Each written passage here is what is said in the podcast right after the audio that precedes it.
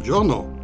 Quando io parlo con un italiano vero, mi chiedono sempre: Ma dove hai imparato l'italiano così bene? E io dico: Da Luisa, la vostra insegnante di italiano.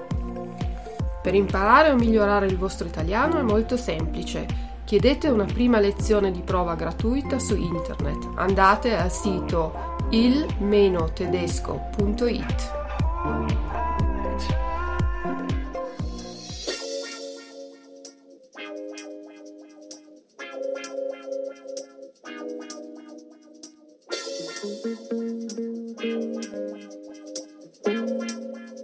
Buongiorno cari amici e amanti dell'italiano dalla vostra insegnante di lingua italiana Luisa. Oggi vi parlerò di birra e vino. Vedremo quali sono le birre italiane più bevute dagli italiani, quando le bevono e poi vi do alcuni consigli, alcuni nomi di vini importanti, di vini famosi italiani, regione per regione e vedremo anche alcuni vocaboli legati alle bevande della birra e del vino e questo è quello che ho intenzione di fare con voi. Quindi cominciamo dalla birra. Ecco, quando bevono la birra gli italiani è diverso da regione a regione. Diciamo che nel nord-est, quindi nelle regioni Veneto, Trentino, Alto Adige, Friuli, Venezia e Giulia, si beve eh, con gli amici dopo cena, di solito all'aperto se si può, quindi in primavera, in estate, quando fa bello mentre al nord-ovest, Piemonte, Lombardia e Val d'Aosta, si beve più per l'aperitivo, mm, prima di cena, alla sera. Passiamo adesso alle regioni del centro, quindi Lazio, Abruzzo, Molise, Sardegna. Si beve la birra eh, per i momenti in compagnia, si beve a casa di amici oppure in occasioni speciali. Invece nel centro-nord, quindi Toscana, Liguria ed Emilia-Romagna, si beve a cena, quando si mangia, oppure anche dopo cena. Passiamo invece alle regioni del sud, quindi Sicilia, Campania, Calabria. Ecco, si beve di più che nel resto d'Italia, soprattutto in Sicilia.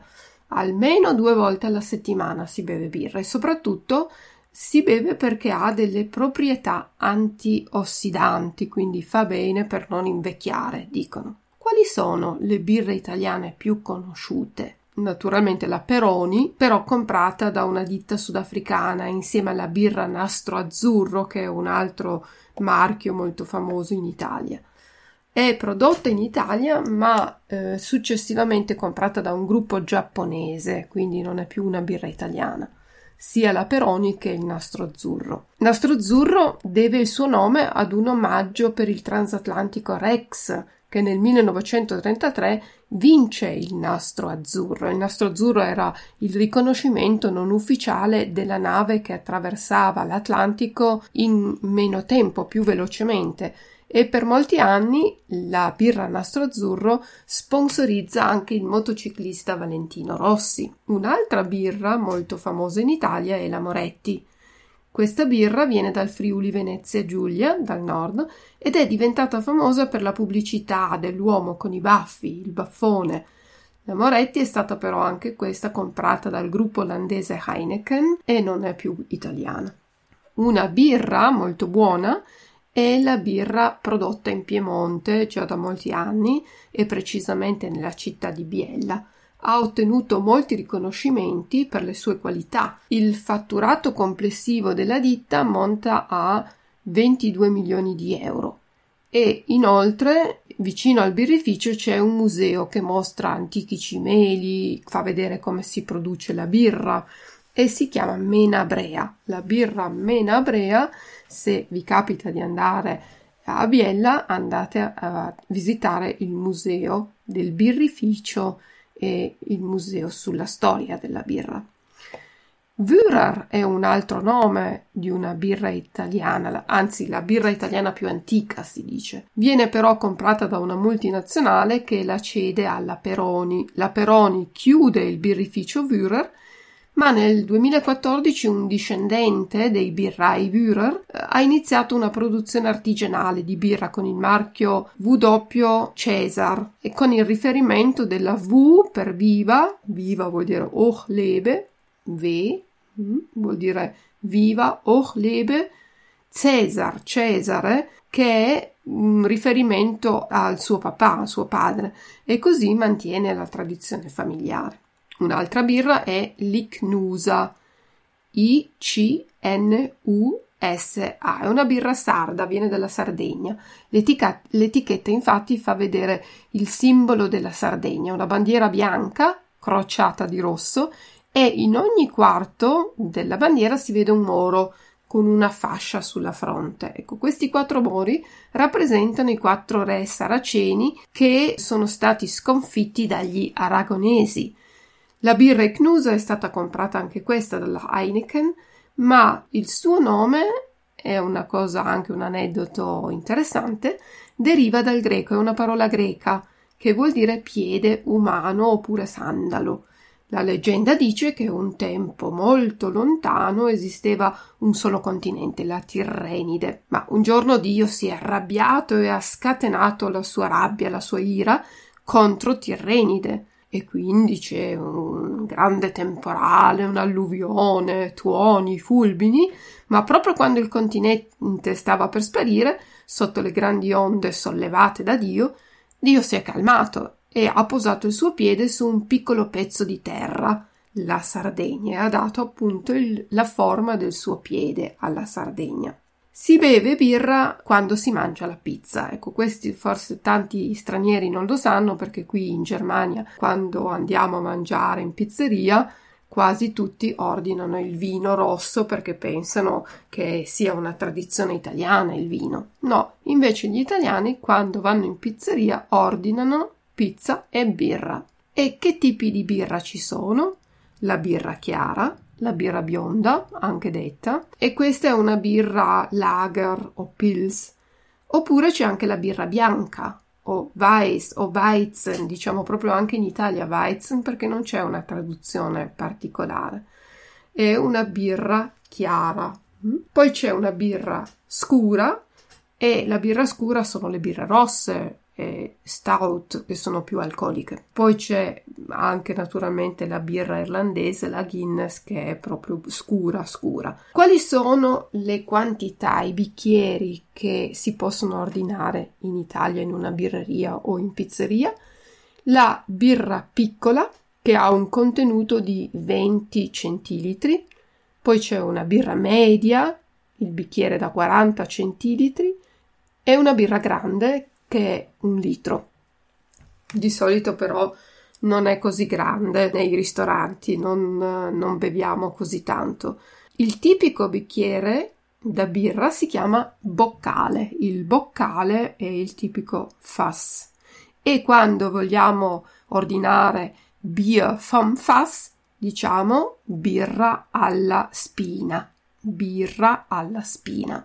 Ma passiamo adesso al vino, perché è anche vero che non c'è una grande tradizione di birra e le birre italiane non sono buone quanto quelle tedesche e invece sul vino ci difendiamo bene. L'Italia è il paese con il maggior numero di viti, ben 350 tipi diversi, e le più coltivate in Italia sono il Montepulciano, il Sangiovese e il Cataratto.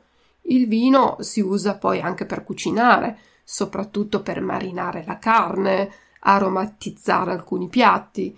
Il vino bianco, per esempio, si usa per fare i risotti oppure le scaloppine e il vino rosso per il brasato, che è un arrosto cotto nel vino. Il brasato al barolo, forse lo avrete già sentito, è cotto proprio nel vino barolo. Se non volete però spendere tutti questi soldi perché il barolo è un vino molto caro, il brasato potete cuocerlo anche nel Chianti o in altri vini abbastanza corposi. Il vino serve anche a far lievitare la pasta di molti dolci vino bianco. E il paese dove si beve più vino al mondo, sapete qual è? Eh no, non è l'Italia come avrete pensato, bensì il Vaticano, in rapporto eh, a quantità e abitanti.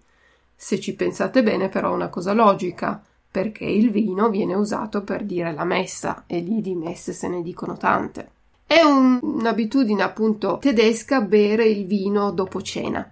Dopo aver cenato, i tedeschi bevono un bel bicchiere di vino rosso seduti sul sofà oppure mentre guardano la televisione. Ecco, in Italia non c'è questa tradizione. In Italia, dopo la cena, dopo aver mangiato, si beve piuttosto un limoncello o una grappa. Ma tornando al vino, siccome la vita è troppo breve per bere vini mediocri, vediamo regione per regione quali vini italiani potete bere in Italia. Vi dirò le regioni per ordine alfabetico. Quindi cominciamo con la A, Abruzzo. Di sicuro conoscerete il vino Montepulciano rosso, è il più eh, famoso di questa regione. Invece in Basilicata c'è un vino molto buono che si chiama Aglianico, A-G-L-I-A-N-I-C-O.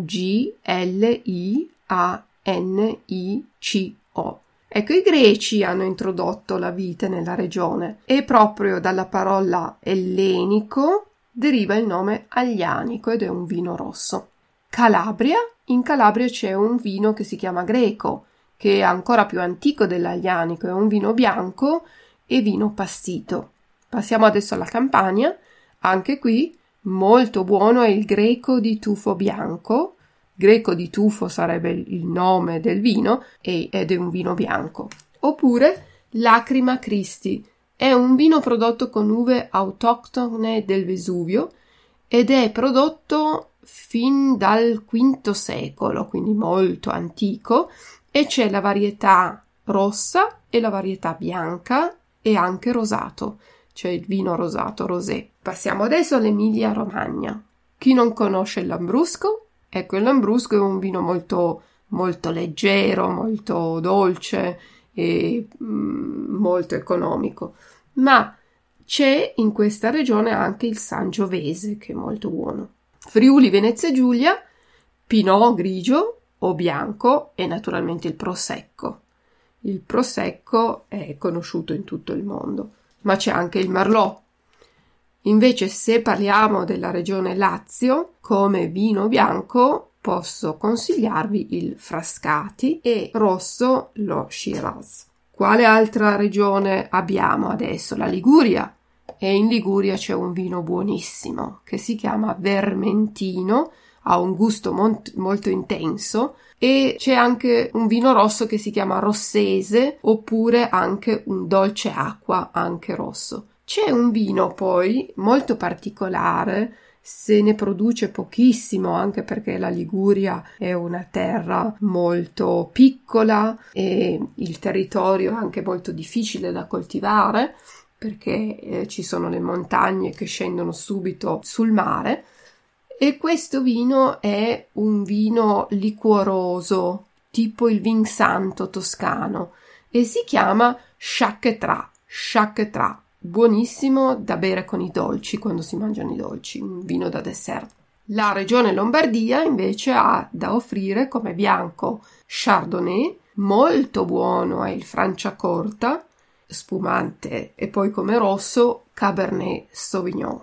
Nelle Marche, e qui siamo nel, nell'Italia centro, come vino bianco c'è il verdicchio. Il verdicchio si caratterizza per la sua bottiglia a forma di anfora e invece per il rosso torniamo al Monte Pulciano. Il Molise è una regione piccolissima, si trova nel centro-sud e qui abbiamo il Trebbiano bianco e come rosso il Sangiovese. Non c'è una grande tradizione di vino nel Molise, mentre nel, nella regione Puglia sì, ci sono dei vini molto buoni. Qui si produce per esempio vino già da 2000 anni prima di Cristo e mio consiglio è il rosso primitivo di Manduria.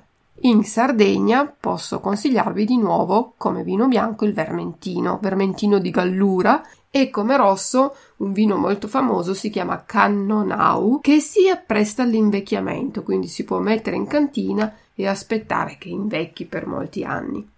In Sicilia abbiamo molti vini prodotti da uve che ci sono sui vulcani, per esempio l'Etna, e il nome del vino è proprio bianco, Etna bianco, oppure la Malvasia delle Lipari. Per quanto riguarda il rosso, Nero d'Avola oppure Etna Rosso. Che vini si possono bere in Toscana? Naturalmente conoscerete tutti il Chianti, famosissimo, ma molto pregiato è anche il Brunello di Montalcino e il Morellino di Scansano, che sono dei vini molto costosi, molto eleganti ed elite. Per i vini bianchi, invece, anche nella regione toscana abbiamo il Vermentino, il Sauvignon e naturalmente come vino da dessert il Vinsanto da bere con i famosi biscotti. Trentino, il Trentino Alto Adige, c'è una grande tradizione di vini bianchi come il Traminer, il Pino Grigio, il Pino Bianco e il passito si chiama così perché le uve si lasciano appassire in modo che nel vino siano presenti in modo concentrato gli zuccheri e i profumi. L'Umbria L'Umbria, in Umbria il clima è mite e quindi questo clima favorisce la coltivazione della vite. Due grandi bianchi classici sono il Cervaro della Sala e l'Orvieto classico, mentre per i rossi, famoso è il vino di Torgiano e Montefalco Sagrantino. Valle d'Aosta, qui siamo al nord d'Italia, nord-ovest, è la regione più piccola d'Italia, zona di montagna, e di vini bianche come lo Chardonnay, il Gewürztraminer, ma anche ottimi vini da dessert come la Malvasia di Nuss e il Cornalin. L'ultima regione non l'ho messa in ordine alfabetico perché è Dulcis in Fundus famosa per i vini più pregiati e qui i vini sono tantissimi. Il Piemonte. Vi darò solo un paio di nomi, quelli che a me piacciono di più. Cominciamo con il vino bianco. Roero Arneis. Sapore elegante, di legno, in bocca risulta molto tannico e per il rosso vi proporrei il dolcetto che è un vino che si può bere a pasto quando si mangia, un vino leggero ma molto buono. Come vino da dessert invece vi consiglio il bracchetto rosso, bracchetto rosso è uno spumante rosso, oppure il moscato. Se poi non siete ancora contenti, provate la Malvasia, è un vino dolce bianco. La leggenda racconta che Giorgio Plantageneto, terzo figlio maschio di Riccardo III, duca di Clarence, è stato ucciso in una botte di Malvasia, come ricorda anche William Shakespeare nella sua tragedia Riccardo III. E adesso vediamo un po' di vocaboli relativi al vino. Abboccato Cosa vuol dire abboccato? È un vino con un residuo di zuccheri naturali compresi tra i 4 e i 12 grammi al litro. In tedesco l'ho tradotto con vollmundig. Abboccato, vollmundig. Affinamento. Affinamento è il periodo di maturazione del vino. Quanto tempo ci vuole perché il mosto diventi vino. Verfeinerung. Amabile. Se un vino è amabile è un vino con una nota dolce e con un livello di zuccheri rimanenti nel vino dai 12 ai 45 grammi al litro. Amabile, lieblich. Cos'è il bouquet? Il bouquet è l'insieme, il mix di caratteristiche olfattive, i profumi, gli odori del vino dopo un periodo di invecchiamento. È quasi uguale alla parola tedesca bouquet. Brut o brut, spumante o champagne secco con un livello di zuccheri inferiore a 15 grammi al litro. Cantina, la conoscete tutti, è il luogo dove si conserva il vino. Cantina, Keller. Corposo. Corposo è un vino ricco di corpo e molto alcolico. Anche Vollmundig Enoteca è il luogo o il negozio dove si vende il vino. Enoteca Weinhandlung. Fermentazione. Fermentazione è il processo chimico durante il quale lo zucchero si trasforma in alcol. Fermentazione Gärung. Fruttato. Se un vino è fruttato è un vino che ricorda il sapore di uno o più frutti, quindi fruchtig, fruttato. Se invece un vino è marsalato, ha un difetto. È il difetto di un vino vecchio che ha un sapore simile al marsala e anche il colore del vino è cambiato, giallo se era bianco e bruno se era rosso. Passiamo adesso ai metodi di lavorazione. Metodo Charmat o Martinotti. Con il metodo Martinotti si produce lo spumante con la fermentazione in grandi recipienti a tenuta stagna, con pressione e contenuta stagna e pressione, contenuta stagna e compressione controllate per un periodo da 1 a 6 mesi. Il vino poi imbottigliato è pronto da bere, come per esempio il prosecco è fatto con il metodo Martinotti. Se invece un vino viene fatto con il metodo classico, viene fatto con, per esempio per fare lo spumante, in un periodo da 6 a 30 mesi e con una seconda fermentazione del vino in bottiglia con l'aggiunta di zuccheri. Morbido, se un vino è morbido, ha un perfetto equilibrio tra alcol, acidità e tannini. È un vino non aggressivo, morbido, weich. Passiti. I vini passiti sono quasi sempre dolci, di alta gradazione alcolica e vengono ottenuti da uve appassite, Weine, die aus getrocknete Trauben hergestellt werden. Perlage. Il perlage è la linea di bollicine che si forma nel bicchiere nel momento in cui il vino viene versato. Aufsteigende Perlen im Sekt. Perlage. Polifenoli. I polifenoli sono sostanze naturali che influiscono sul colore e sulle caratteristiche del vino. Polifenole, quasi uguale in tedesco riserva il vino di qualità superiore e con più lungo affinamento rispetto a quello previsto e dalle solite regole, quindi riserva hochwertiger Wein, der länger gelagert wurde. Solfiti sono le sostanze chimiche che stabilizzano il vino nel processo di vinificazione, sulfite.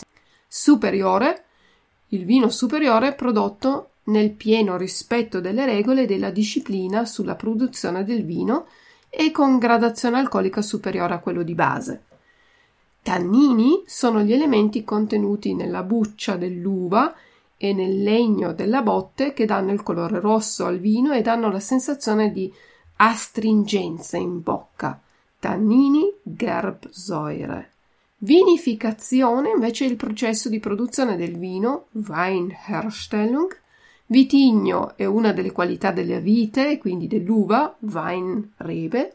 Vigneto è l'area, il terreno in cui le uve sono coltivate, Weinberg. E questo era tutto. Ci sarebbe ancora molto da raccontare sul vino, ma penso che per oggi basti. Vi do appuntamento al prossimo episodio del podcast con Luisa e ricordatevi, gustate la birra e il vino sempre in compagnia di vostra moglie, di vostro marito, di amici, parenti, perché chi non beve in compagnia o è un ladro o è una spia. Ciao ciao dalla vostra insegnante di italiano Luisa e alla prossima volta.